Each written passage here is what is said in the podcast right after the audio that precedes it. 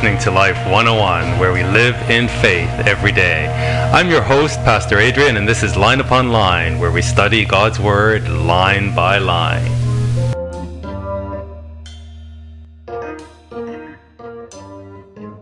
The prophet Isaiah says in Isaiah 28, verse 9 and 10, Whom shall he teach knowledge, and whom shall he make to understand doctrine? Them that are weaned from the milk and drawn from the breasts for precept must be upon precept, precept upon precept, line upon line, line upon line, here a little and there a little. So if you're serious about your walk with God and you want to understand true doctrine, it's time to get your Bible and follow along as we study God's Word. It's time to be weaned from the milk. Get your Bible, tell a friend, tell your pastor about this study, and let's get into God's Word line upon line.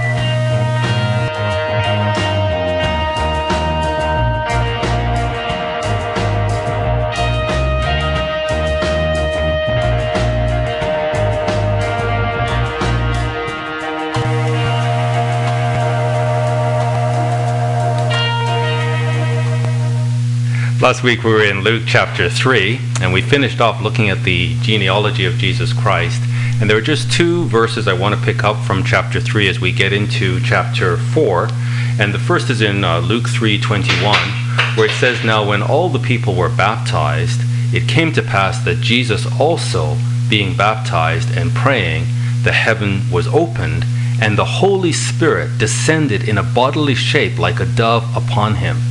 And a voice came from heaven which said, You are my beloved Son, in you I am well pleased. And then in verse 38 of chapter 3, it says, going through after going through the genealogy of uh, Joseph, uh, Christ's father, then it says, which was the son of Enos, which was the son of Seth, which was the son of Adam, which was the son of God. So Luke, unlike Matthew, Matthew traced Christ's genealogy back to Abraham, speaking to a Jewish audience and wanting to understand this, in fact, is the descendant of Abraham and specifically the descendant of David who would sit on David's throne according to the prophecies and the covenant. But here, Luke, having a broader audience in mind, Luke himself was a Gentile. He was grafted into Israel. He became an Israelite. And he had this broader view in mind because he was writing to Theophilus, the defense attorney for Paul, who took the ministry to the Jews and Israel, but also then to the Gentiles. And so Luke has this broader view in mind of the, the whole world being called ultimately to salvation. Now, people will sometimes criticize and look into the Word of God, and we say that Jesus is the Son of God, and then they'll say, oh, yes, well, Adam is the Son of God, and Israel was the firstborn Son of God, and sons by the tons. And yes, absolutely, that is exactly right. That God created Adam with the intent that Adam would enjoy a family relationship with him, that God was his father, Adam was the Son of God. But Adam failed. And so, in that failure, God then selected a man named Abraham and sought to redeem mankind through Abraham. That covenant that he made with Abraham then cascaded down to Isaac, cascaded down to Israel, and God then set up a nation in Israel, a nation of kings and priests. And they were selected to be this peculiar nation to facilitate the, the relationship of all mankind with God. That's what it means to be a nation of priests. But they failed. And so that left it now to God Himself to come to earth. And He came to earth as an Israelite. He came to earth as a Jew. Most people don't realize that, that Jesus Christ was a Jew. And so He came to earth to be the perfect Israelite. To fulfill the covenant. You see, the covenant with Abraham was unconditional. All the conditions, in fact, were on God's side. Abraham had no conditions. If you look at Genesis uh, 15, he was put to sleep. And so th- there were no conditions for, for him in the covenant. God was going to do this thing through Abraham. But the covenant that he made with Moses was conditional. It was an if then covenant. If you do this, this, and this, then I will do this, this, and this. But if you do that, that, and that, then I will do that, that, and that. And so when you read, when you understand the covenant with Moses, and then you read Deuteronomy and see how it's spelled out, particularly Deuteronomy 28, 29, 30, and then read Judges and First Kings and Second Kings and First Chronicles and Second Chronicles, you just see how precise God is with His word. And so Israel failed. All the things that they that the covenant said would bring curses upon them, they did all those things. And so they were exiled from the land, and all these curses came upon them. And God, now seeing that the covenant was broken, He came to earth. He came, the Son of God came to earth to be the perfect Israelite.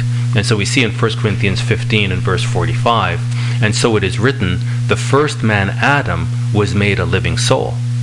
The last Adam was made a life giving spirit.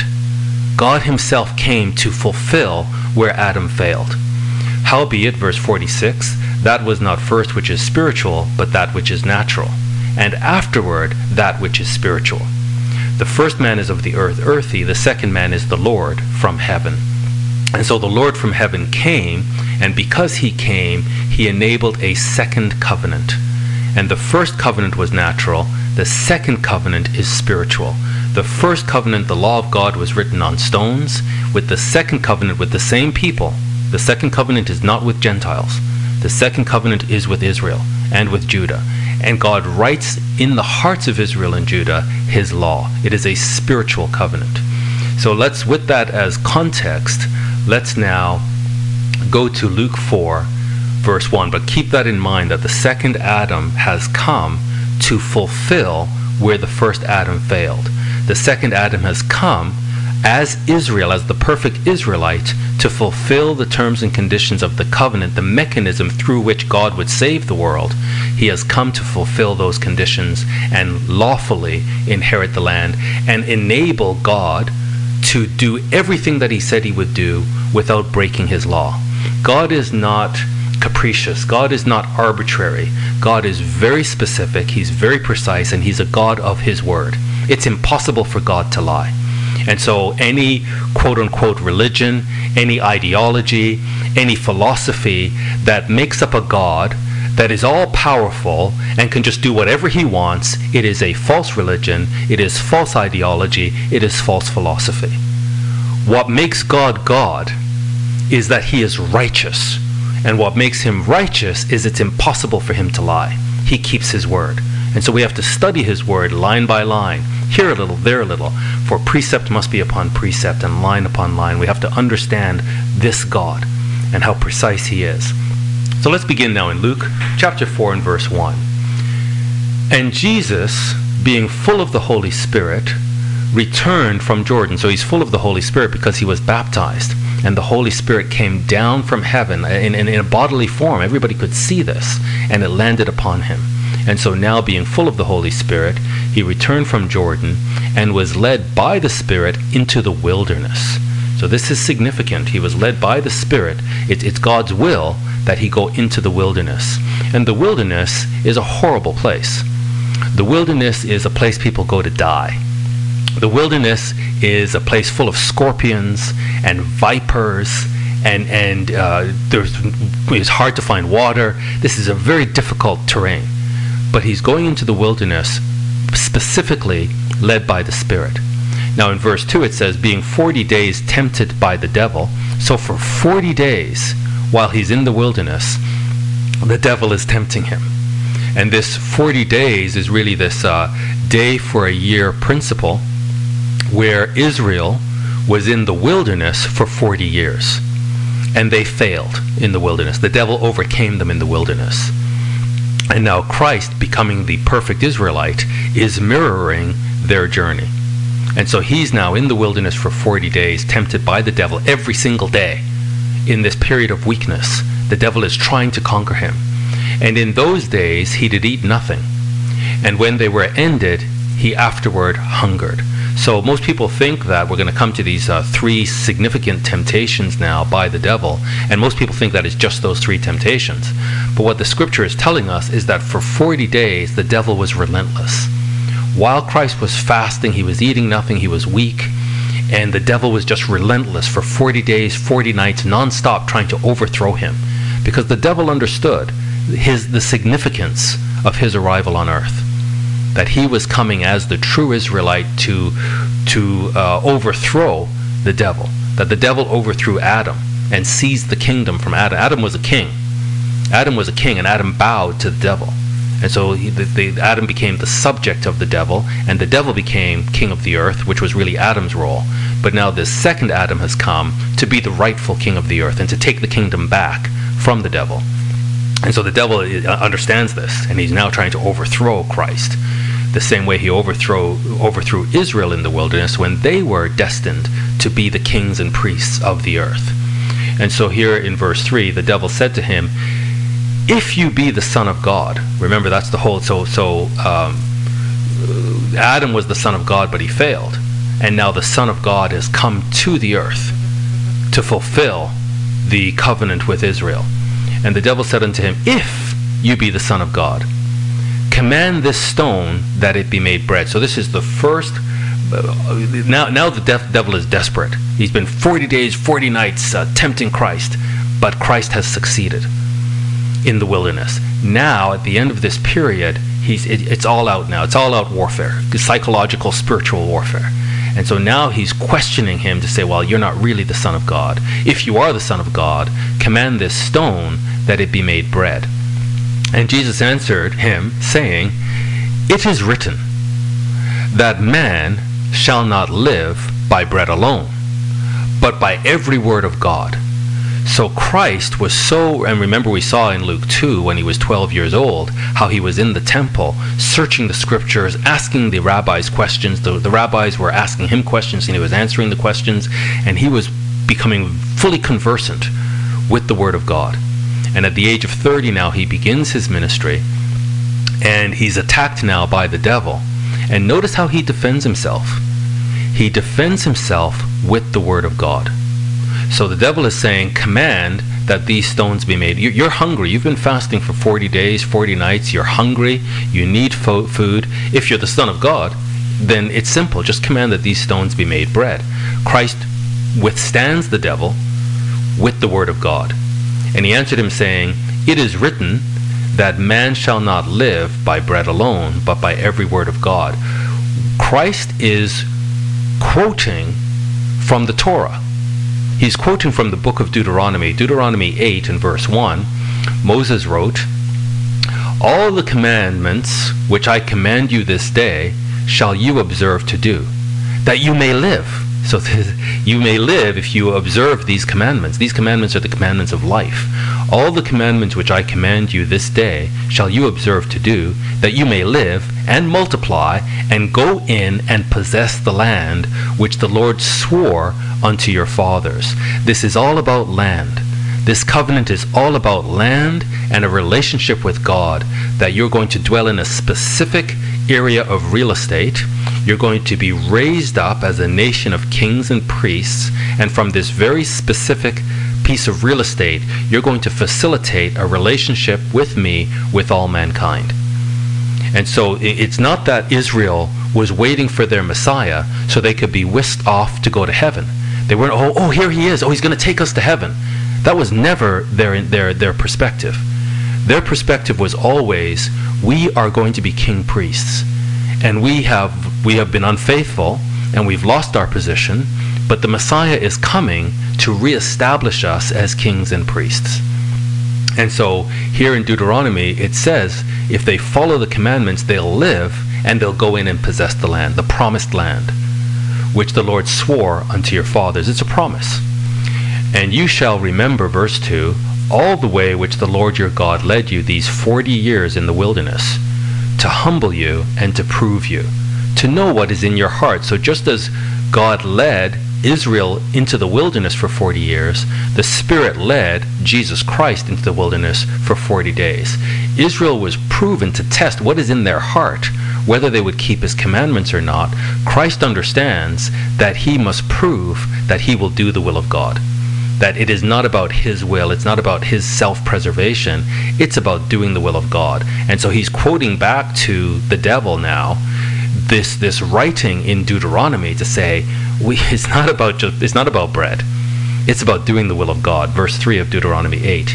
And he humbled you and suffered you to hunger, just as Christ then went into the wilderness and hungered. They were in the wilderness and they were hungering, and fed you with manna, which you knew not, neither did your fathers know, that he might make you know that man does not live by bread only, but by every word that proceeds out of the mouth of the Lord does man live. And this is the, this is, this is the power of Christ to quote the word of God back to the devil and say it's not about bread and I'm not going to fall for that. Just as Adam now, he Adam failed because Eve was deceived. If you read the, the account in Genesis 3, Eve was deceived. She didn't understand what was going on. She didn't get the direct commandments from God. She got them from Adam. And, and the devil was able to get in and twist up her mind, and she fell for it. And he twisted up her mind with self interest. That if you take that fruit, it's going to make you wise. It, it's, it's desirable fruit. It looks beautiful, and it tastes wonderful, and it will make you wise like God. And so she acted on that out of self interest. This was good for her. Adam then did the same thing. He knew now, she didn't know that she was actually breaking the commandment. She was deceived. The scripture tells us she was deceived. But Adam knew. He understood very clearly that this was a command from God because he received it directly from God. But because he wanted to be with his wife, he didn't want to lose her. He chose deliberately to rebel against God. Both of them acted out of self interest. Here, the Son of God comes to earth, and the, te- the Satan uses the same technique. Hey, you're hungry. It's all about you. You need bread. If you're the Son of God, attacks his ego now, why don't you turn the stones into bread so that you can eat? And Christ just responds and says, You know what? It's not about me, it's about God. And it's about obeying every word of God because God is faithful. And God, God will, will fulfill whatever we need. We actually live not by bread, but by our obedience to God because God loves us. And this is what Adam and Eve should have realized when the devil attacked them and overthrew them that God loves them. God gave them every tree of the garden, gave them everything. It was all theirs freely. Just don't eat from this one tree. Well, here Christ quotes Deuteronomy, and then the devil doesn't stop there. So 40 days of attacking Christ, then this first, uh, you know, a, a, relentless attack, this relentless attack for 40 days, 40 nights, and now this first uh, uh, missive, this first attack to get him to this. This is it now. Let's get him to to act in a way of self-interest so that he fails. Luke 4 verse 5, and the devil, taking him up into a high mountain, showed unto him all the kingdoms of the world in a moment of time. So he's showing him now all the kingdoms of the world but not necessarily at that time. He's showing them all the kingdoms of the world in a moment of time. And that's important to understand. Now, to understand this verse, why it's important that he's showing him all the kingdoms of the world, we need to go back to Genesis 10. In Genesis 10 and verse 6, we see here that the sons of Ham, Cush, uh, father of Ethiopia, Mizraim, the father of uh, Egypt, Phut, the father of uh, Libya, Canaan, father of uh, parts of Africa, and the sons of Cush, Seba, and Havilah, and Sabta, and Rama, and Sabteca, and the sons of Rama, Sheba, and Dedan. And Cush begat Nimrod. And he began to be a mighty one in the earth. So Moses is now saying that after the flood, uh, there's a particular individual that became renowned, became famous. And his name was Nimrod. And he became a mighty one in the earth. He was a powerful man, a powerful hunter, and everybody started to bow to him. It says he was a mighty hunter. The, the English says before the Lord. A better translation from the Hebrew would be against the Lord. He was a mighty hunter against the Lord. Therefore, it is said, even as Nimrod, the mighty hunter, and again it says before the Lord, it's like in his face, uh, against the Lord. And the beginning of his kingdom, the beginning, Moses wants us to understand this man ultimately, his kingdom grew and it became very significant. And it began in Babel. Really, this is the beginning of Babylon. It began in Babel. And Iraq, or the area we saw, Iraq, Iraq, the Middle East here began in, in Babel and Iraq and Akkad and Calneh in the land of Shinar. So this is all in that area of uh, Assyria, Iraq, uh, Syria, uh, that Middle Eastern area. Out of that land went forth Asher or Asser and built Nineveh and the city Rehoboth. And you know, we, these are significant cities and significant empires that were set up from Nimrod and Calah and Resen between Nineveh and Calah. The same is a great city. Now, fast forward to Genesis 11 and verse 1, Moses writes, And the whole earth was of one language. The whole earth spoke the same language, but it didn't stop there. He says the whole earth was of one language and of one speech. So the language is the tool that we use. I'm speaking English. If you're listening to me, you're, you you speak English as well. But we may not have the same speech. That is the same ideology, the same philosophy, the thoughts that come out of our mind that we used. We use the language to to speak our thoughts. But the whole world here, not only were they of one language, they shared the ideology. And it was the ideology of Nimrod. He set the agenda for all mankind. So he now became the, the emperor of the world. And it came to pass as they journeyed from the east that they found a plain in the land of Shinar. This is again where Nimrod was ruling, so they were coming to him, and they dwelt there. And they said to one another, Go to, come on, let us make brick and burn them thoroughly. And they had brick for stone and slime they had for mortar. So they, this is advanced technology for the time because they wanted to create something permanent. And they said, Come, let us build us a city and a tower. So it's a city and a tower. This is the combination of politics, that's the city, and then the philosophy that justifies the politics, which is the religion. So when you're going to control mankind, you need the political mechanism to do so, but you need to justify it. You need philosophy. You need ideology. You need some sort of a religious justification for your for your rulership. That you are you you're the son of God or you're the son of the, the, the, the ancestors or there needs to be some justification that people don't overthrow you. That they look at you and they accept your, your quote unquote divine rule.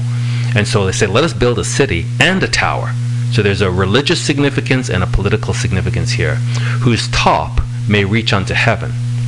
And let us make us a name, lest we be scattered abroad upon the face of the whole earth. So they could see that they could get this control over mankind. They're remembering the flood.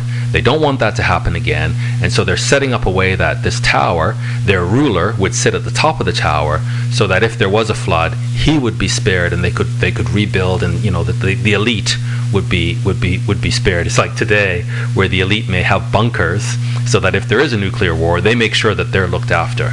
And then, you know, when it's when the trouble is past, they can they can rebuild. And he says, Let us make a name, lest we be scattered abroad upon the face of the whole earth. And the Lord came down to see the city and the tower which the children of men built. And the Lord said, Behold, the people are one. And they have all one language. And this they begin to do. So the notion that, you know, United Nations and we should all be one, and isn't it a wonderful thing if all mankind can get together? God was very concerned when all mankind gets together in rebellion against him. Ultimately, he will bring all mankind together when they when they finally submit to him. But in this state of rebellion from Adam, it is not a good a good idea. When when mankind harnesses and pools all of his resources together, it's bad news because of the evil in man's heart. And so the Lord said, Behold, the people are one, and they have all one language. So, so they have one language, and they are one in ideology. They are united in thought. And this is what they're beginning to do. Just what they're beginning to do. God could see where this was going, and He had to stop it. Because this agenda of this evil man, Nimrod, if he got his way, it would it would destroy all the religious people, all the truly righteous people on the earth. And then God's plan of redeeming mankind would be sabotaged. And so God is determined, he, He's a God of His word. He's going to fulfill His plan to redeem mankind. And so this had to be stopped. And so the people have all one language, they're all united, they're all one in philosophy, and this is what they're beginning to do. And now nothing will be restrained from them which they have imagined to do. So there's something in their heart, there's something in their mind, and if they all come together like this, nothing will be restrained from them. And this is significant because this is the time that we're entering into now. With, with technology like the internet, with technology like, uh, um, uh, I think there's a language uh, software called Babel, which allows for si- uh, uh, simultaneous translation, automatic translation in a word or, or speech that as we're talking, I, I'm speaking Italian, but you speak Japanese, and it's just automatically going to do that, that translation for us. And so we're going back to this time of Nimrod. And the heart of man has not changed, and the agenda of the devil has not changed. And so you combine the agenda of the devil with the heart of wicked man, and you bring wicked man united together, and it's trouble. The difference between now and then is then God intervened and he stopped it. But when we read the book of Revelation, what we see is God is not going to stop it. He's going to allow them to have their way. And, and they're going to have their way, and that's bad news for the followers of God. It's terrible news for the followers of God. But the followers of God, the just shall live by faith. The followers of God must remain faithful to the Word of God, knowing that God is a God of His Word, and he, it's impossible for God to lie. And so the wicked will have their way. The saints must remain true to the Word of God. And finally, uh, Matthew 24 says that if it were not for the for God stepping in to shorten those days, and He will step in to shorten those days for the elect's sake, that if it was not the case, no flesh would be saved alive. So, so it's just a, a complete. The, the devil hates mankind. He hates mankind created in the image of God. But he will play mankind, and he will promise trinkets to mankind, and he will use mankind until he gets his way, and then he'll destroy the very people that he used. And so here, God now, at this stage, thousands of years ago, when they achieved this with the technology of the time, God stepped in to say, no, this cannot happen. But we're heading back to this. Verse 7 God responds, Come, let us. So more, there's more than one that God is talking to. This is God and Christ. Christ pre existed. And that's very clear when you read the Gospel of John. Come, let us go down and there confuse their language, that they may not understand one another's speech. So the Lord scattered them abroad from there upon the face of all the earth, and they left off to build the city. So Moses makes it very clear here that there are two things at play. One is they all have the same speech. That's, that's one. The second thing is they all have the same ideology. They all have the same philosophy. They share the same religious worldview. Then Moses writes that God's intervention was to break up the speech, that they could not understand one another's speech. But then Moses is silent on the ideology. So what that says is this united mankind with the Nimrod agenda. When God broke up their speech, they retained the Nimrod agenda. The Nimrod agenda of dominating other human beings made in God's image. The Nimrod agenda of wanting global control over mankind. And so now the Lord scattered them abroad from there upon the face of all the earth, and they left off to build the city. So they left off to build that city, but they went to build their own cities. And as they built their own cities, they, they took with them everything they learned from the Nimrod project. And so we, what we now have is different initiatives all over the earth following this same Nimrod agenda. So the foundation of civilization, today's civilization, is Nimrod and the Nimrod agenda. And we need to understand that all these thousands of years, these different nations have been pursuing this uh, political control over humans with, with some sort, some form of religious justification for it. There's got to be a religious justification for our political power. And so every nation has been doing this. And, and all these false religions trace back to Nimrod because that he is, he is the original authorization of this religion and his wife Semiramis. And so here now, they're they're going off their different ways. And we saw in the beginning that Egypt was there, uh, Cush was there, Phut was there. All of these people who were contemporaries with Nimrod and submissive, submissive to Nimrod, they now have the ability to build their empires. And the first one of significance, because it interacts with the nation of Israel, is uh, Egypt. And so we see, or so we see Assyria and Egypt. We see these two, and then we see Babylon, and then we see the Greco-Macedonian Empire, and then and then we see the Roman Empire, and then there's a fourth empire, or uh, uh, one coming at the end, uh, uh, the, the seventh head of this beast. But all of these beasts that are mentioned, they have the same agenda as all the other nations. The only reason they are mentioned is they are interacting directly with Israel. And the Bible is a book about Israel.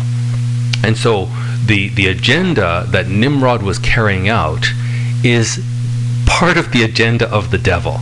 And we need to understand his agenda. In Isaiah 14 and verse 12, it says, How are you fallen from heaven, O Lucifer, son of the morning? He was a brilliant angel. Lucifer, the bringer of light, the son of the morning, and he fell. Uh, Isaiah is asking here, How are you fallen? How are you cut down to the ground, which did weaken the nations? And then he gives the answer For you said in your heart, I will ascend into heaven. I will exalt my throne above the stars of God. I will sit also upon the mount of the congregation in the sides of the north. I will ascend above the heights of the clouds. Notice this I will be like the Most High. So, in the devil's heart, he believes that he should be God, that, that God is not a good enough God. And so there he was worshiping God and serving God, and he began to form in his mind that he's better than God, and he should be God. And, and he had no idea what he was, the, the, the power of God that he was dealing with. And so he was thrown out of heaven. But he's given some time. And we see right up until Revelation, that Revelation 20, that he's given time. This is his time. But in Revelation 20, his time comes to an end, and he's bound for a thousand years, and then he's finally given another window of time, and then he's and, and we, we need to talk about that at some point in the future. But then he's finally bound and, and destroyed. But he has a purpose now. But we are, his agenda is to be God, and to have all of mankind worship him, and all the angels worship him. And so he needs to operate among mankind. He needs a proxy and Nimrod was his willing proxy. Just as God, to operate among mankind, he comes into the earth and becomes a human being so that he can advance his will. Well, the devil, he cannot become human, but he can certainly possess humans and he can use humans. And he used Nimrod and, and he's been using all the elite of all of the different societies and different civilizations to advance his agenda and have mankind worship him because his agenda is to be like the Most High. So in the ancient days, when they were worshiping Nimrod, they were actually worshiping the devil. And here we see now, so this, this the reason we're going back to Genesis is because that is giving us an indication of the future. And the future we go to Revelation, where this the, the the revelation was the revelation of Jesus Christ. It was given from God to Christ, to an angel, to deliver to John, so that God's servants would know the things that must shortly come to pass. And we see that in Revelation 1, verse 1. So the purpose of the book of Revelation is so that the servants of God can see the things that are shortly going to come to pass. And one of the things we see here in Revelation 13 and verse 4 is that the whole world worshiped the dragon. Satan finally gets his way. And they worshiped the dragon, which gave power unto the beast. And they worship the beast so, so the beast is this person that is king over an empire that actually ends up ruling the whole world. It is the Nimrod agenda finally fulfilled. And by worshiping the beast, what they're actually doing is worshiping Satan. And by worshiping Satan, they're worshiping the beast. So, so these two are one and the same. And so they worship the beast, saying, Who is like unto the beast? Who is able to make war with him? And that's important for us to note that all of these promises of utopia that these political leaders will, will, will espouse, what they really want is control. And their, their, their, their father is the devil. And because the devil is violent, they will be violent.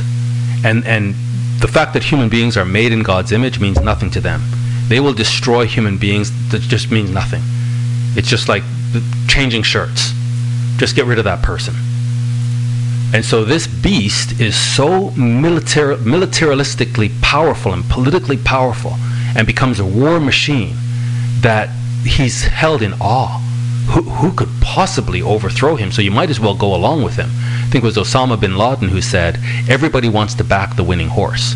And so it was very important for him when he was leading Al Qaeda that they demonstrate victory. Victory, victory, victory, victory. Because eventually people will just say, might as well get on board. These guys are winning. And in verse 7 of Revelation 13, it says, And it was given unto him to make war with the saints. So this is what was interrupted back in the days of Nimrod. And now God is allowing it to happen. So when they when every imagination of their heart, they cannot have the saints inter- with a counter narrative. They're saying one thing, the saints are saying the opposite. Just as when we saw Herod uh, was saying one thing, John the Baptist was saying the opposite. And so uh, John the Baptist was beheaded by uh, Herod because he was preaching the opposite of what Herod wanted everybody to understand and believe. And so it was given to him to make war with the saints and to overcome them. But the, the just shall live by faith. Just as Abraham, when he, he was an old man and Sarah was an old woman, and he was told by God under, under a covenant that all the families of the earth would be blessed through him, through his offspring. And so he believed. He believed. And when he finally had that child of promise, Isaac, he was told to sacrifice him. And he was willing to sacrifice him because even though he's a, uh, uh, the child of promise, his only son, truly, by, by the covenant, if he is killed and God is a God of his word, Abraham understood there must be some way to bring him back to life. And so all the saints of God have understood this. The just shall live by faith. And it doesn't mean live in this physical state forever, it means live eternally forever. So death is nothing because God is a God of his word. That just as Christ died and came back to life and we have proof of his resurrection, we have confidence in the resurrection of the saints. And so it's given to this beast to make war with the saints and to overcome them. So, he, so there will be no counter narrative. The beast will have his way. And power was given him over all kindreds and tongues and nations. Here we have in Revelation 13 and verse 7 the ultimate fulfillment of the Nimrod agenda, which is the ultimate fulfillment of the satanic agenda, which we read in Isaiah 14, verses 12 to 14.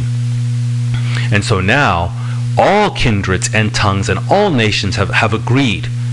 The United Nations, they're finally all together and they all have the same they, they have the same speech. They're going to be able to talk with each other, have this technology that can undo the, the scattering uh, and the confusion of Genesis 11. They're now going to undo that so they can all understand each other's speech and they're all going to have the same ideology.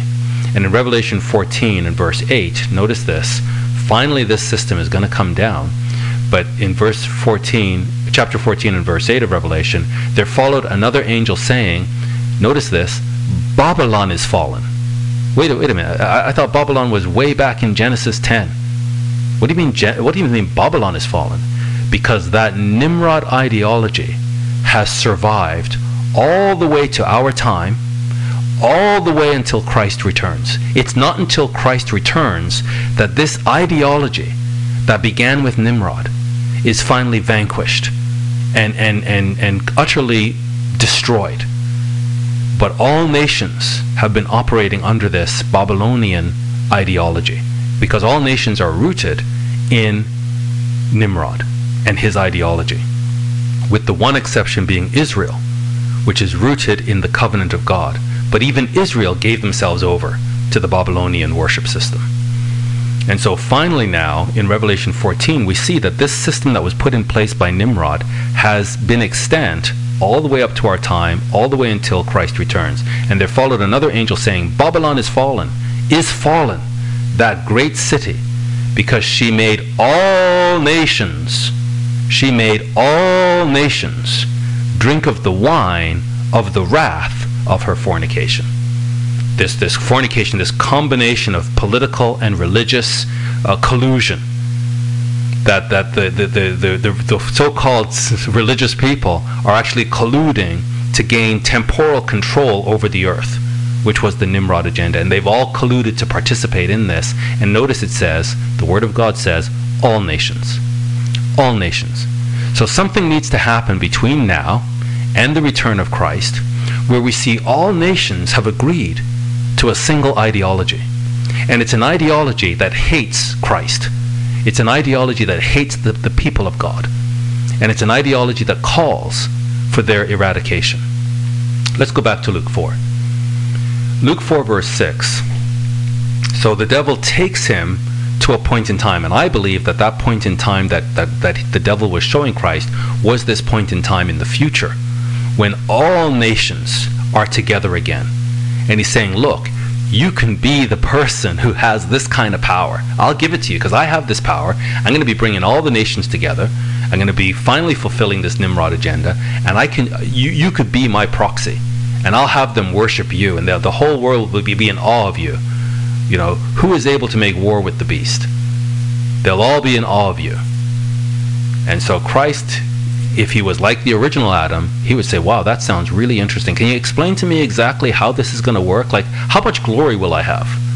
But Christ is not at all like the first Adam. Luke 4, verse 6 And the devil said unto him, All this power, when all these nations come together, this is tremendous power, tremendous wealth, tremendous glory.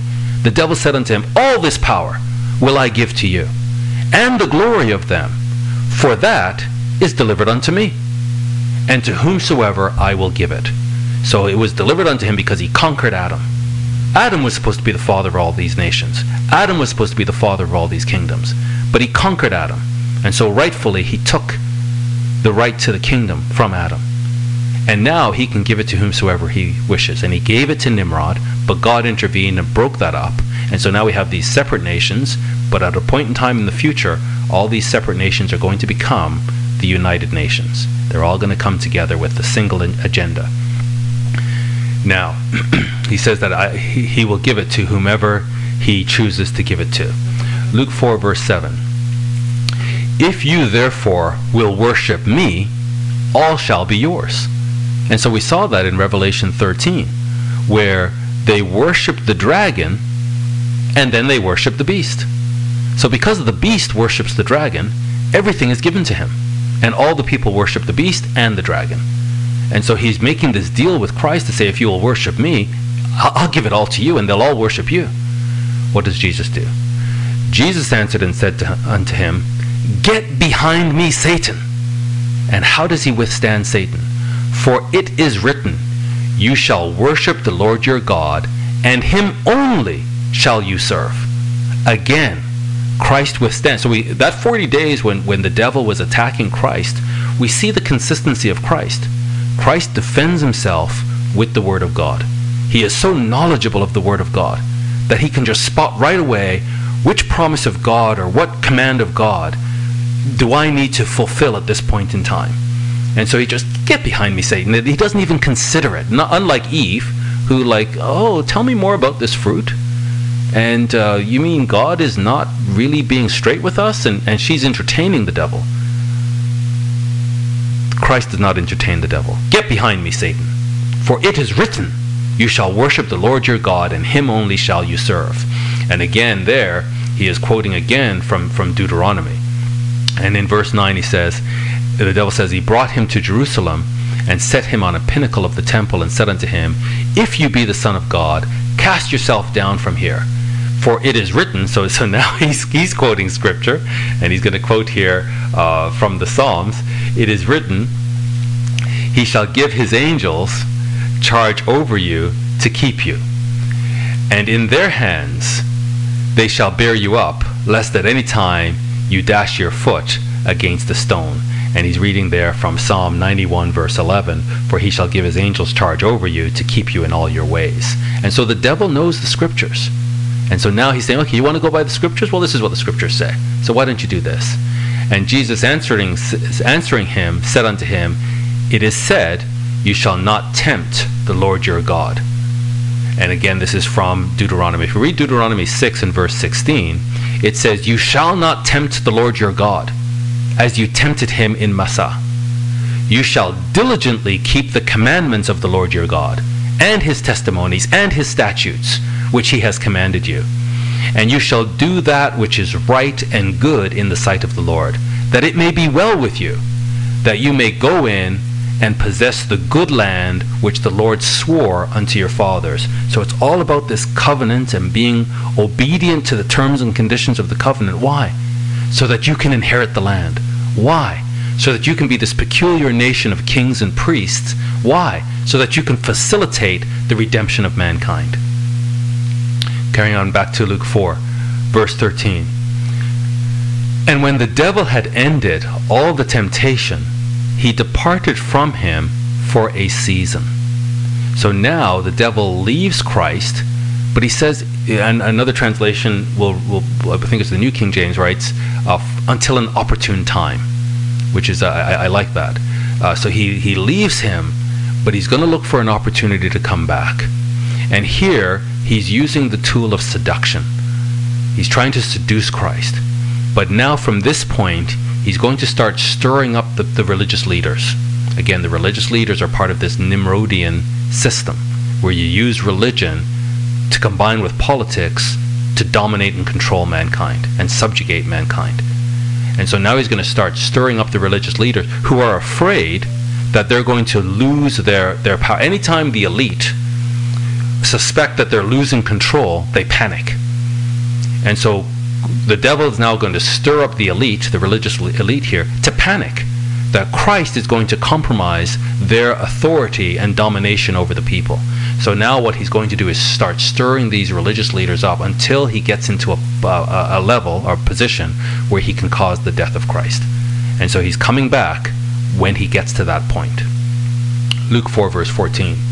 And Jesus returned, so he returned now from the wilderness, and Jesus returned in the power of the Spirit into Galilee. So he received the Spirit from the baptism of John. He was filled with it. He went into the wilderness. He, he vanquished the devil. And now he comes out of the wilderness in the power of the Spirit into Galilee. And there went out a fame of him through all the region round about. Everybody was talking about him. This was an incredible rabbi that had incredible teaching and, and was moving in the power of the Holy Spirit. And notice this Verse 15 And he taught in their synagogues, being glorified of all. So he, he goes into the synagogues. He was a Jew, and he came to the Jews. He wasn't a Gentile, and he didn't come to the Gentiles. He was a Jew, and he came to the Jews. And he taught in, in their synagogues, being glorified of all. And he came to Nazareth, where he had been brought up. So they loved him in Galilee, and everywhere where he went, obviously the religious, religious, religious leaders are going to start to get concerned about him. But the common people, the common folk, uh, they recognized him and they, they appreciated him and they valued his teachings and, and his works. But then he comes to Nazareth, where he had been brought up. And, notice this, as his custom was. What's that? as his custom was. Uh, he had a custom. There, there, was something predictable about him. There, there was a, a manner that he had that you could absolutely be guaranteed he's going to follow. What was that? As his custom was, he went into the synagogue on the Sabbath day. On the Sabbath day. We call ourselves Christians, but do we follow Christ? We call ourselves Christians, but do we do what Christ did or do we do the opposite? Do we go? Do we you know we worship on Sunday, the, the day of the sun, which is, which comes to us, which came into Christianity, by the way, through the Roman Empire, through Constantine and the emperor after him, who who made quote unquote Christianity, the Roman version of Christianity, the official religion. Remember, the Nimrod system is to combine religion with politics and to use religion to justify the politics. And that's all they were doing. They, they, Constantine kind of figured it out if we can't beat them, because no matter how much we persecute these Christians, they just keep getting stronger. If we can't beat them, why don't we join them? Why don't we, and, and you'll see this all the time, where there's some sort of a movement that looks like it's a resistance movement and it's, it's threatening the establishment, and they just, uh, they just end up appropriating it and bringing it into part of the culture, and that way they neutralize it.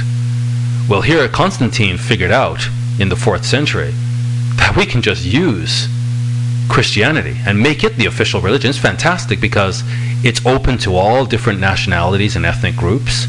It's a way that we can unite the empire, and far and wide we can have this global control with a with a, a, better because Rome was originally hey it's all pagan and as long as long as you worship the emperor have whatever pagan religion you want. But now he's figuring out if we get everybody to become Christian, we will actually have greater control over them and greater control over their souls and promising them heaven and, and punishing them with hell. And this is fantastic. And so he was never baptized until on his deathbed, uh, but he was not a Christian. But uh, he saw the power of Christianity to unite the emperor, emperor, empire. And so, you know, rather than honor the Sabbath, he switched to Sunday so that the pagans and the Christians could all be united. But here, if, if we are Christians, we're going to do what Christ did. And as his custom was, he went into the synagogue to worship on the Sabbath day, the day that was declared holy from creation. You, you read Genesis 1, and you'll see right there in Genesis 1 that the sun and the moon were created as a calendaring system so that man would know the appointed times. And one of these appointed times is the Sabbath. And then there are the annual appointed days. So, so, so there's the, the weekly, which we use the sun for, and then there's the uh, annual, which we use the moon for. And so these, these sun, the sun and moon are there as a calendaring system so that God's people would know the, the, the holy times. And then God is going to operate according to these holy times. But here he comes into the earth, which he created, and he has a custom to honor the holy time. We cannot make time holy.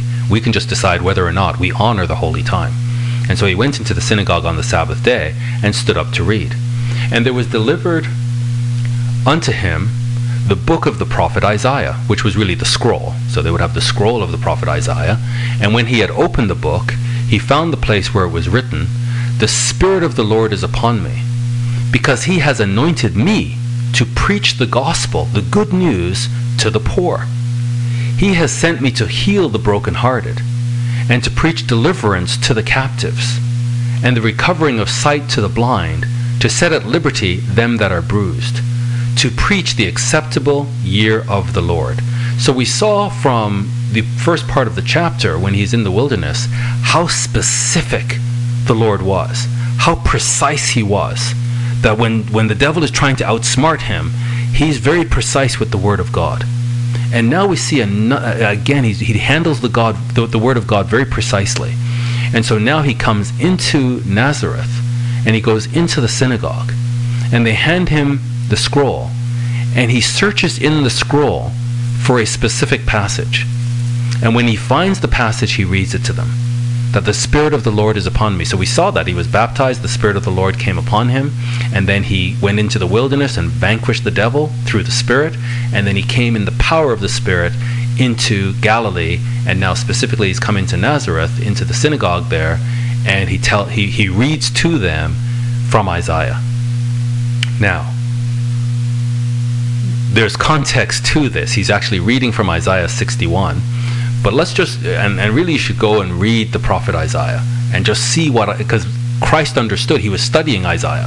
He was studying Deuteronomy. He was studying Jeremiah. He was studying all the Torah and all the prophets and the Psalms and the writings. And so he understood the will of God precisely.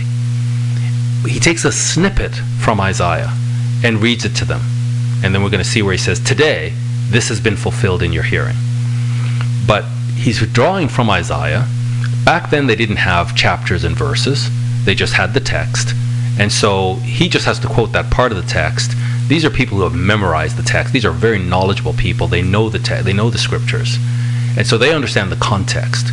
We don't really understand the context. We go in, we just, you know, find chapter 61 verse 1, oh that's what he was reading, then we jump out. And we don't really know what else surrounds it. But let's just pick up for a bit of context. We won't go all the way back, but we'll go to Isaiah 60, verse 10, and read into Isaiah 61 so we get the context of what he was quoting. Isaiah 60, verse 10, it says, And the sons of strangers shall build up your walls. So this is to Israel that strangers who had persecuted them will come and build them up the, the same way that the, the Gentile nations helped Solomon build the temple. And they were giving him gifts and everything so he could build the best of everything so he could build the temple. There's coming a time in the future that Isaiah sees, despite all the trouble that's going to come on Israel and Judah because of their, uh, their, their abomination, their sins, their unfaithfulness, their rebellion, despite all of that, Isaiah sees a time in the future when the sons of strangers shall build up your walls and their kings shall serve you. For in my wrath I smote you, but in my favor have I had mercy on you. This is the gospel. This is the good news that these people who've been set aside by God, who God has punished because of their rebellion, it's not over because of the unconditional covenant to Abraham. That God is going to find a way to fulfill his covenant with Abraham without breaking the Mosaic covenant. He still has to fulfill the Mosaic covenant, and Christ is what enables him to do that. So, in my favor, I've had mercy on you. Verse 11 Therefore, your gates shall be open continually. So, right there in the promised land, in Jerusalem, the gates of Jerusalem will be open.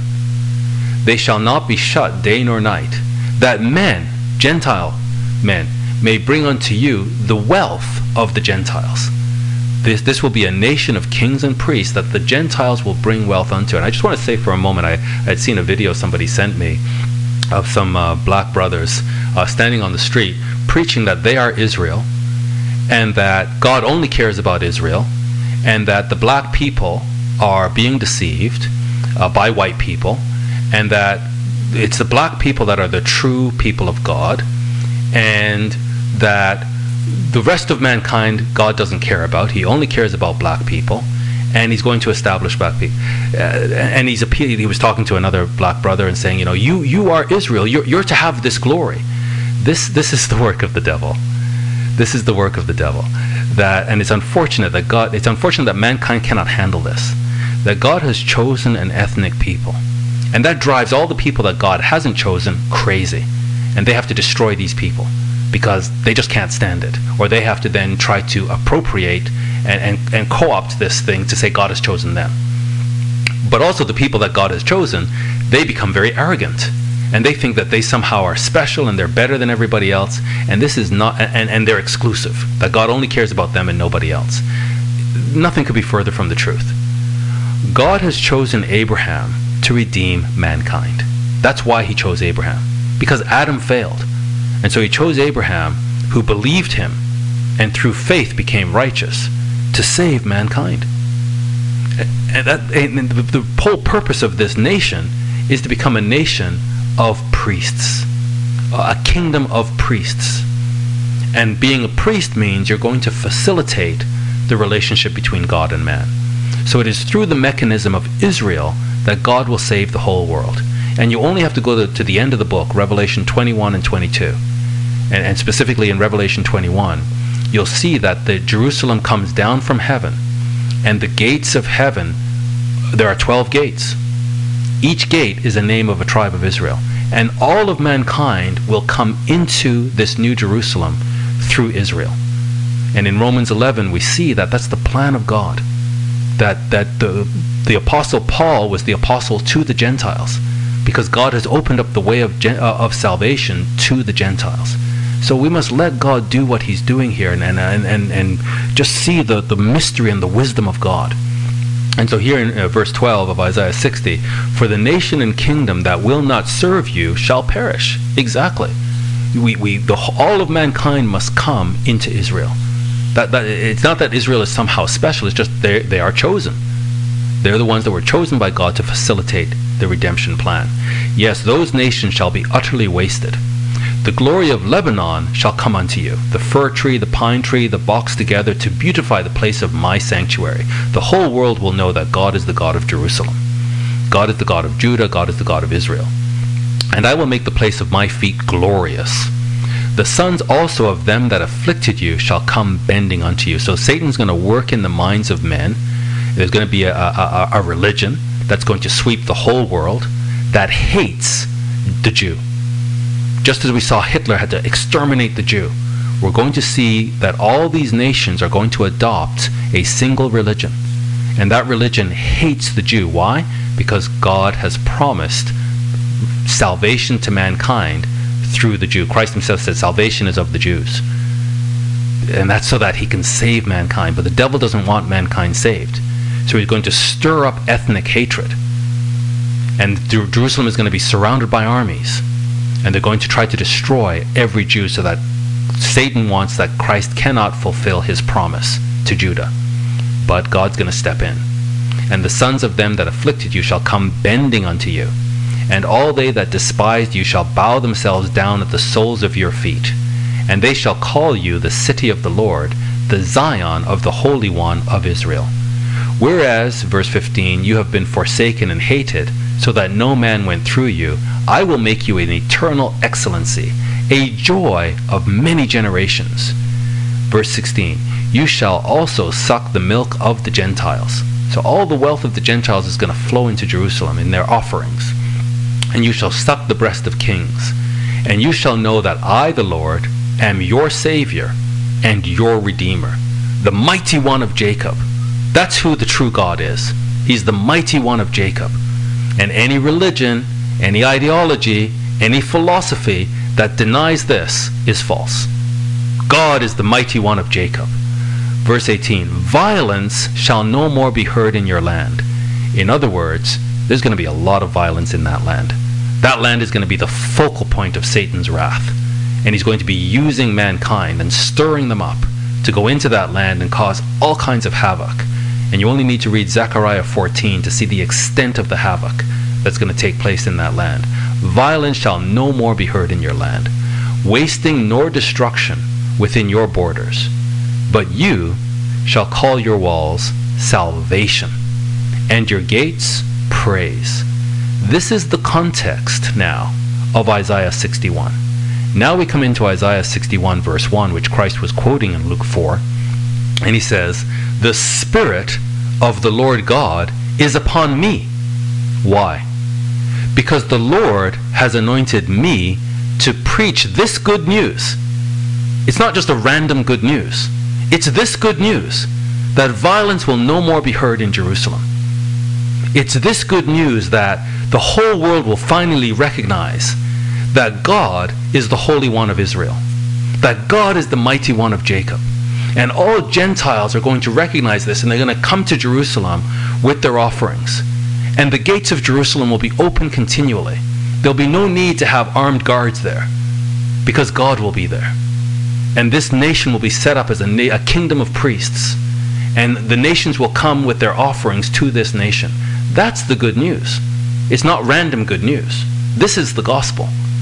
So the Spirit of the Lord God is upon me because the Lord has anointed me to preach this good news unto the meek. And, and it's not mm, if you're meek and you're in the middle of Timbuktu or you're in the middle of who knows where that this is good news. It's not, it's not a general meek. It's the meek in Israel. Not the powerful. Not those that are colluding with the politicians. Not those, not the religious people in power. It's the humble folk like Zechariah and Elizabeth. It's the humble folk, like Joseph and Mary, who are Torah compliant, but they're being oppressed by this empire of the devil. He's coming with good news unto the meek. He has sent me to bind up the brokenhearted, to proclaim liberty to the captives. So Israel is uh, constantly in this state of captivity. And when we, we read in the future, the prophecies of the future, it's going to be horrendous. But there's good news to the captives. They will be set free. And the opening of the prison to them that are bound. To proclaim the acceptable year of the Lord. And then he stopped. So he didn't read what was before, and he doesn't read what's after. He just stops here to say, This now, this is the part of this prophecy that's been fulfilled in your hearing. I'm here now I'm, I'm anointed with the Holy Spirit of God, and I'm preaching the gospel. I'm preaching the good news to Israel, specifically to Judah, to say, good news. This, I, this is what's happening. And you're getting a foretaste of the kingdom through these healings, through these miracles, and through my preaching. What he didn't read was, and the day of vengeance of our God to comfort all that mourn. So he's not yet focused on the day of vengeance. He's focused right now on being the perfect Israelite and preaching the good news and fulfilling the terms and conditions of the Mosaic covenant so that he can rightfully inherit the land and enable this good news. And then he, but, but he didn't finish that. When he comes back the second time, he's coming on the day of vengeance to bring down the Babylonian system and all those who oppose him. Verse 3 of Isaiah 61 to appoint unto them that mourn. So there's going to be a lot of mourning. Is it just generally speaking? No. It's to appoint unto them that mourn in Zion, and to give them beauty for ashes. So Zion is going to be full of ashes. It's going to be a burnt heap. And he's coming to replace those ashes with beauty. The oil of joy for mourning, for those in Zion. The garment of praise for the spirit of heaviness. If you're in Jerusalem, if you're in Judah, you're going to be depressed. You're going to be depressed at, at just the, the slaughter, the wholesale slaughter of what's going to happen in that land. And God is coming to replace that spirit of heaviness with the garment of praise. You will be a kingdom of priests, that they might be called trees of righteousness, the planting of the Lord, that he might be glorified. That when this kingdom of priests, which is open to Gentiles. God is not being uh, ethnocentric here. He's not being racist. It's just his mechanism. If, if, if Abraham was, uh, was Japanese, then we'd be talking about the Japanese. It has nothing to do with race here. It has everything to do with Abraham and the covenant with Abraham and those descended from Abraham, which the whole world ultimately will be grafted into he says here, the planting of the Lord, that he might be glorified. That's what priests do. They bring glory to God. And they shall build the old wastes. They shall raise up the former desolation. So it's going to be the abomination of desolation. The whole, it's just going to be overrun and destroyed. But they shall build up the, the, the, the old wastes. They shall raise up the former desolations. And they shall repair the waste cities. You cannot destroy what God has ordained the desolations of many generations. And strangers shall stand and feed your flocks. And the sons of the alien shall be your plowmen and your vine dressers. And you know, the Jews will read this and think that somehow they're superior, not understanding that this is the plan of God. And this is how the, the, the recognition of the descendants, uh, the people of the covenant, the recognition of the people of the covenant is how mankind comes to redemption that when the people of the covenant are acknowledged, God is acknowledged. And when God is acknowledged, the way of salvation is open to everyone. He says here, verse 6 But you shall be named the priests of the Lord. Go back to, Isaiah, uh, to Exodus 19. Exodus 19, verses 4 to 6, where you see the, the, the, the will of God to establish these people, this peculiar people, as a nation, a kingdom of priests, a nation of kings and priests. And they failed but God has not failed. And so Christ came to earth to fulfill that covenant that they shall be named the priests of the Lord. This is the good news. This is the gospel. Men shall call you the ministers of our God. You shall eat the riches of the Gentiles. So they're going to come with their offerings, and you shall eat the riches of the Gentiles. And in their glory shall you boast yourselves. And, and this includes all of the Christians today who are truly spirit filled and just as Luke, who's the author here, was grafted into Israel, so every true Christian, every true Christian who's re- in receipt of the Holy Spirit is grafted into Israel and will participate in this first fruits calling in order to save the rest of Israel and the rest of mankind, which is referred to as the fall harvest, which again, if you don't understand the holy days, you're not going to understand God's plan. And I did mention earlier the, um, the Sabbath. And write to us info at cgi.org and ask for uh, our literature on should Christians keep Sabbath or Sunday. And that'll go into more detail. And, and you, if you're a Christian and, and you're not sure about, you know, should you be worshiping on Sunday or should you be worshiping on the Sabbath? Isn't the Sabbath Jewish? Uh, write for this literature, info at cgi.org. Which days should Christians keep, the Sabbath or Sunday? So here now, uh, go, let's go back to um, Luke 4, so Isaiah 61, that passage now says, You shall be named the priests of the Lord. So when all of this comes to pass, you will be the priests of the Lord. Men will call you ministers of a God. You will eat the riches of the Gentiles, and in their glory shall you boast yourselves. You will boast in their glory. Just as you saw the Apostle Paul boasting in the glory of the congregations that he looked after, these priests will, will glory in the Gentile congregations that the, in the Gentile countries that they'll be responsible for. Back to Luke 4, verse 20. He closed the book, and he gave it again to the minister, and sat down. And the eyes of all them that were in the synagogue were fastened on him. And he began to say unto them, This day is the scripture fulfill, is this scripture fulfilled in your ears. So they uh, realize now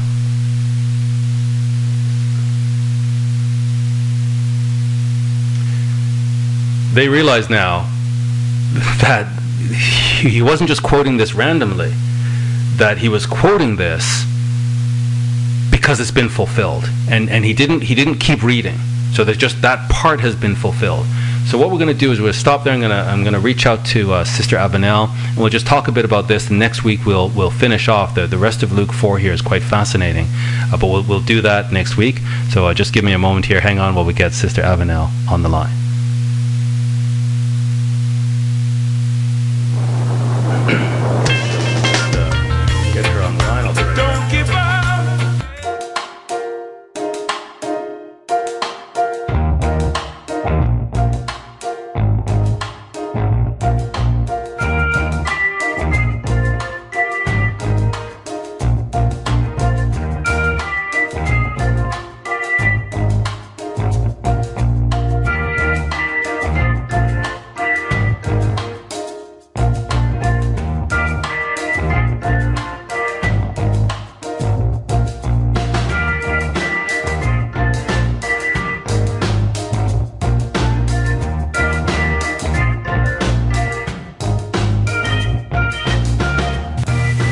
Sister Avenel, are you there?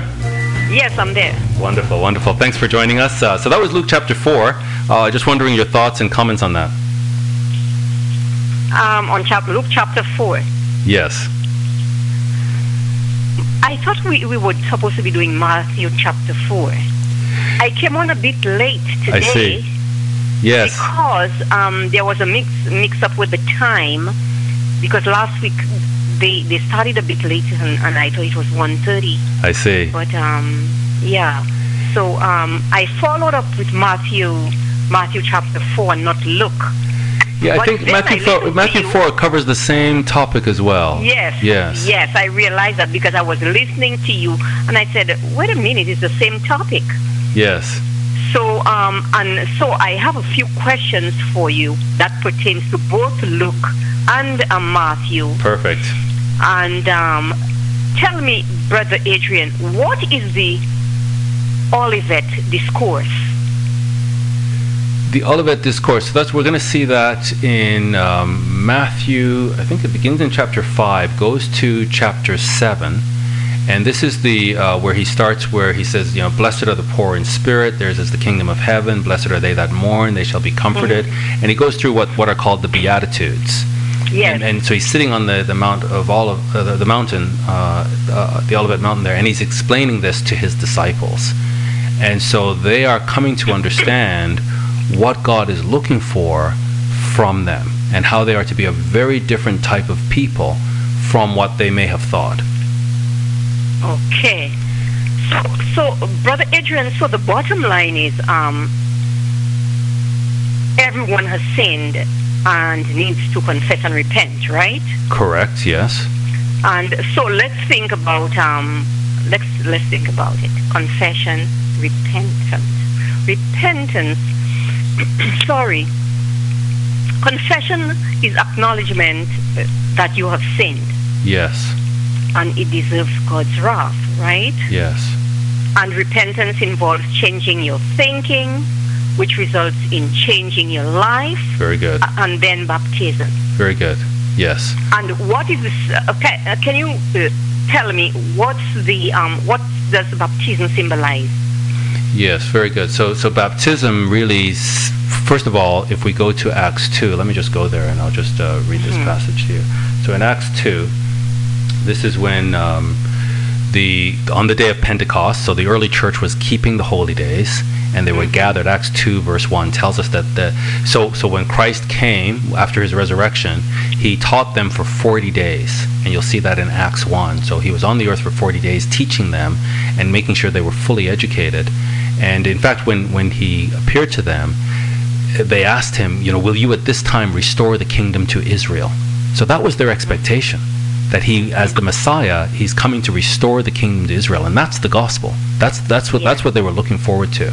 And so he told them, you know, it's not for you to know the time, but you'll be my witnesses. And then he tells, gives them their, their instruction, but they're to wait in, Jer- in Jerusalem until they receive power. So then they they have another ten days to go. So that's why Acts two verse one begins with when the day of Pentecost was fully come. So Pentecost means count fifty. They had counted up to forty. Christ then left them. They had another 10 days to count. And then the day of Pentecost fully came. It says they were all with one accord in one place. They were observing the holy day of Pentecost. And so they kept these, these annual holy days outlined in Leviticus 23. And so they received the Holy Spirit. And then uh, Peter, under the inspiration of the Holy Spirit, gave a very, very powerful, uh, very convicting sermon. And then they said um, their response to that was, if you look at um, Acts 2, verse 37, now when they heard this, so he really made it clear to them what they had done and who they had crucified. When they heard this, they were pricked in their heart. So there's this acknowledgement that they had sinned. And said unto Peter and the rest of the apostles, Men and brethren, what shall we do? we are we are condemned people. What what what can we do to make this right? Then Peter said unto them, Repent. So so they first they acknowledge that they had sinned. So repent means now change, turn around. Uh, repent really means make a U-turn. Whatever direction you're going, it's not right. Turn around and go the other way. Repent and be baptized, every one of you, in the name of Jesus Christ, for the remission of sins, and you shall receive the gift of the Holy Spirit. So this this baptism then is is an acknowledgement of their repentance and their new life in Christ. So Paul says that the old man is buried, so in, in the watery grave. So when we are baptized, we are really symbolizing our death with Christ, and coming up out of the water is our newness in Christ. We are now going to walk in Christ. amen. Yes. And then we have So the laying on of hand and the receipt of the Holy Spirit. Sorry, go ahead. Yeah. So, brother, is it entirely accurate to say that the word repent or the command repent Yes. the first word of the gospel? And I did some I did some reading this morning while you were talking, and I have learned so much from that. And sometimes we think we know a lot and we don't. you Yes, know? yes. Because when I checked, repent was the first word of John the Baptist, Yes. of John the Baptist Gospel in Matthew 3:12. Yes. Re- also, repent was the first word of Jesus' gospel in Matthew 4:14 and Mark 1:14 to 15. Repent was also the first word in the preaching um, ministry of the 12 disciples, Mark 6:12. Yes. And also, repent was the first word in the preaching instructions of Jesus, which he gave to his disciples after his resurrection. Yes. Repent was the first word of exhortation in the first Christian sermon of Beautiful. Acts 2:38. Beautiful. And again, repent was the first word in the in in the mouth of the apostle Paul through his ministry, Acts 26:19 to 20. Yes, This is yes. amazing, brother, Yes. brother Adrian. Very, very good, uh, Sister Avanel. So yeah, so you know, if you look at Matthew, uh, you were looking at Matthew four, but just in Matthew three, when he begins his ministry, the first words out of his mouth are, "Repent, for the kingdom of heaven is at hand." Heaven. So it is all about the, the gospel is all about the kingdom of God, and and it's not a kingdom in heaven. It's not that we're going to heaven. It's a kingdom from heaven, and it is a kingdom that is coming to Israel.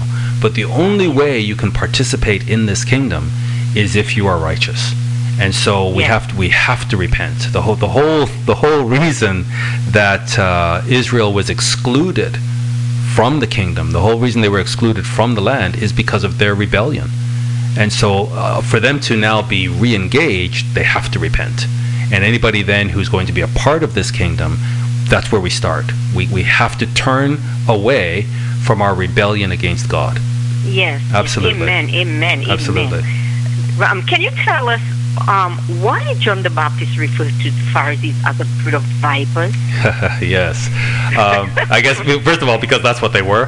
Um, so, so actually, let's go there. That was in. Um, we saw that. Let me just find it for you quickly.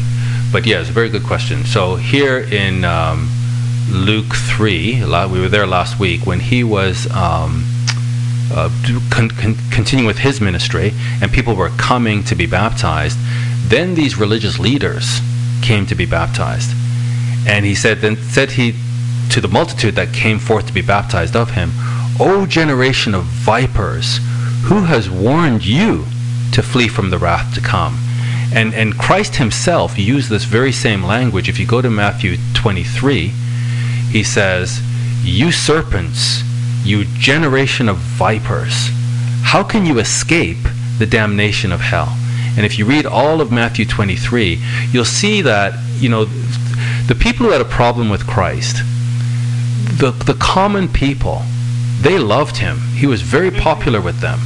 And so as he went around preaching his gospel, he had a lot of people following him and praising him and acknowledging him.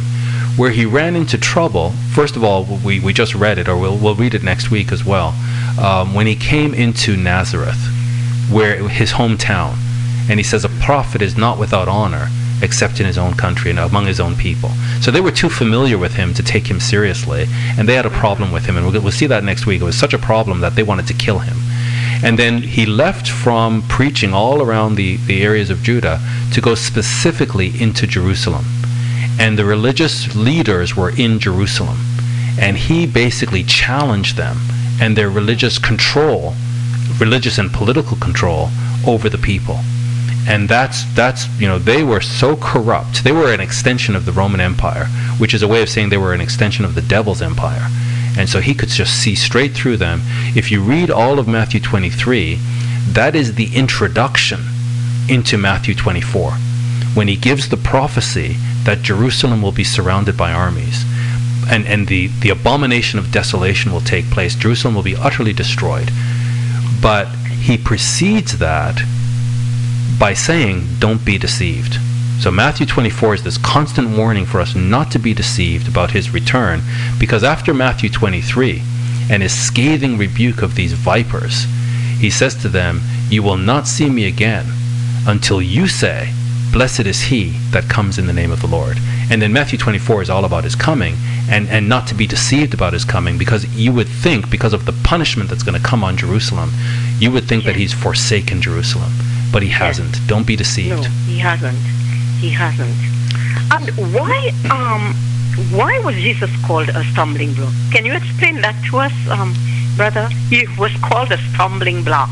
Yes, and I believe that was by, by, by Simeon that said that uh, he's, he's going to cause that, that even Mary, he said, uh, you, you also, you- everybody's heart will be examined because of this, this, this man that has come into the earth, which is God.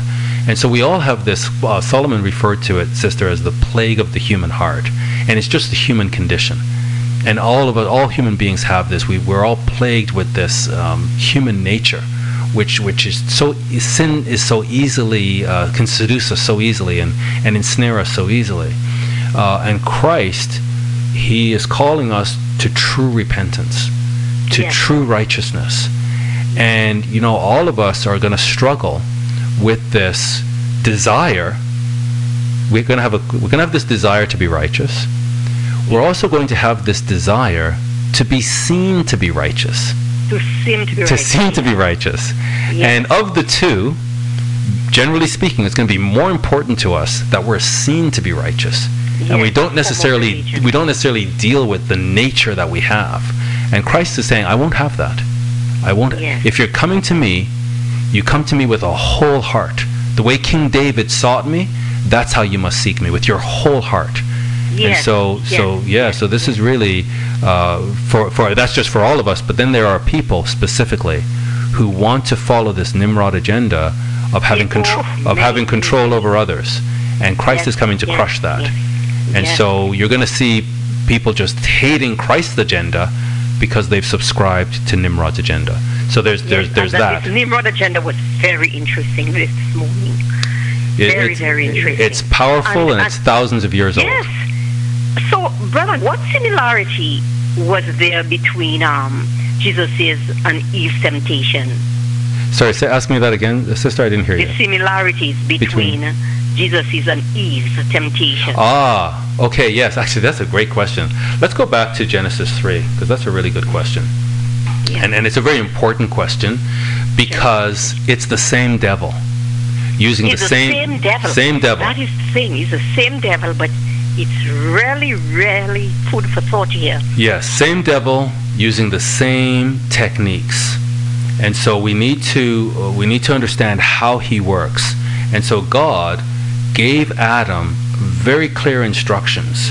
If you see in Genesis 2 and verse 16, after God himself personally landscaped Eden. So God himself was on the earth, he personally landscaped the garden. And he landscaped it in such a way that he put two trees in the, as the focal point. In the center of the garden, he put these mm-hmm. two mm-hmm. trees. And then he took the man and brought the man into the garden that he personally landscaped. And then in Genesis 2, verse 15, it says, The Lord God took the man and put him into the Garden of Eden to dress it and to keep it. Verse 16, The Lord commanded the man, saying, Of every tree of the garden you may freely eat. You don't have to work for it, you don't have to pay for it. Yes. It's yours freely. But of the tree of the knowledge of good and evil you shall not eat of it. For in the day that you eat thereof, you shall surely die. So this is God is very clear. He's, it's a clear Yes, command. yes. Don't do this.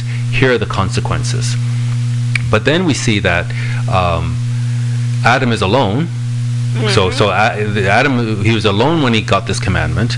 God sees that it's not good for him to be alone. He gives him an assignment of naming the animals, and in, in naming the animals, he sees that all the, all the animals have a mate, and this accentuates and highlights his loneliness. And he now, now in, in filling, in fulfilling this assignment, he is brought very clearly to the point of loneliness. And then it says here in verse 21 that God caused a deep sleep to fall on Adam, and he slept. And then he, God for, performed the surgery on him where he took one of the ribs and made the woman. So now Adam has been naming these animals, and whatever he named them, that's the name they were given. So he had this sort of godlike responsibility to identify what is the unique characteristic of these animals and to name them accordingly. And then he's brought Eve, so he's brought the woman. Adam said, This is now bone of my bones. He understood that she came out of him, and flesh of my flesh. Notice what he calls her, because he's naming all the animals according to their essence. He, he studies them, sees what their essence is, what is it, what is it that's unique about them, and he gives them a name. He, give, he doesn't call Eve Eve. That was not her name. Yeah. She, he, he, she shall be called, and the Hebrew is Isha, because she comes out of Ish. So Eve's, oh. Eve's name was Isha here. And then he goes on to say that why marriage is important and, and marriage will take place. Now, this, verse 25, they were both naked, the man and the woman, and they were not ashamed. They, they would, in other words, there was lots of sexual activity between them. It wasn't a problem. The serpent was more subtle than any beast, and he came to the woman and he challenged her. He says, you know, God said you shall not, because he knew that she didn't get the command from God, she got it from Adam. So he says, shall you eat, not eat of the, all the trees of the garden? And the woman now engages in this dialogue, and notice the technique that he uses, because he contradicts, first of all, he contradicts the word of God. So we defend ourselves with the word of God. Eve did not defend herself with the word of God. She allowed him to contradict it. Yes. And yes. then in verse um, 5, he says, You know in the day that you, God knows in the day that you eat of it, your eyes will be opened, and you shall be as God, knowing good and evil. So the technique that he uses, number one, is to contradict the word of God. And then number two, self-interest, to appeal to self-interest. And that's that's and so Christ defended himself by sticking to the word of God and not being interested in, in what, what is in it for him. So Eve Yes. took of the tree because of what was in it for her. For her. Yes. And and all of us are, are being seduced by this. You'll you know this uh, if you look around the world, Marxism is going. It's it's so popular now. Communism has utterly failed. There's no evidence of it ever working. All it all it has brought is slaughter and subjugation of mankind. And yet it's popular because the governments say, "We'll look after you. We'll give you checks every month. You, you you'll have. It's just going to be utopia." And so this appeal to self-interest is what gets people's attention and gets people's support. And that's really the fundamental technique of the devil. In fact, in 2 Peter 3, I believe it is, he says that, you know, we, uh, sh- we shall inherit, or we've been given these great and precious promises so that we can overcome and we can inherit eternal life and not be caught up through the corruption that is in the world through lust. It's in the world through self interest, self desire. Yeah. I'm just watching the time, sister, and I'm just seeing we're just past uh, a bit past 2:30. Did you have one uh, maybe Oh, last comment or question? Um, for me? Yes. Um, well, uh, it will have to wait for next Okay, week if so- we have passed over time. All right. But I must say that this lesson today was very, very interesting, and I learned a lot from it. Wonderful, wonderful. Praise God, and uh, you know, that, that- God. line upon line, here a little, there a little, for precept must be upon precept. so let's continue to study God's word this way. Yes. Um, there's something I have to say, but offline. Okay, I'll I'll give you a shout in a bit then. Uh, Yes, everyone, okay. God bless you. Uh, come back next week, and we'll continue with Luke yes. chapter four. Thank you, Sister Abenel. God bless. Yeah. Praise God.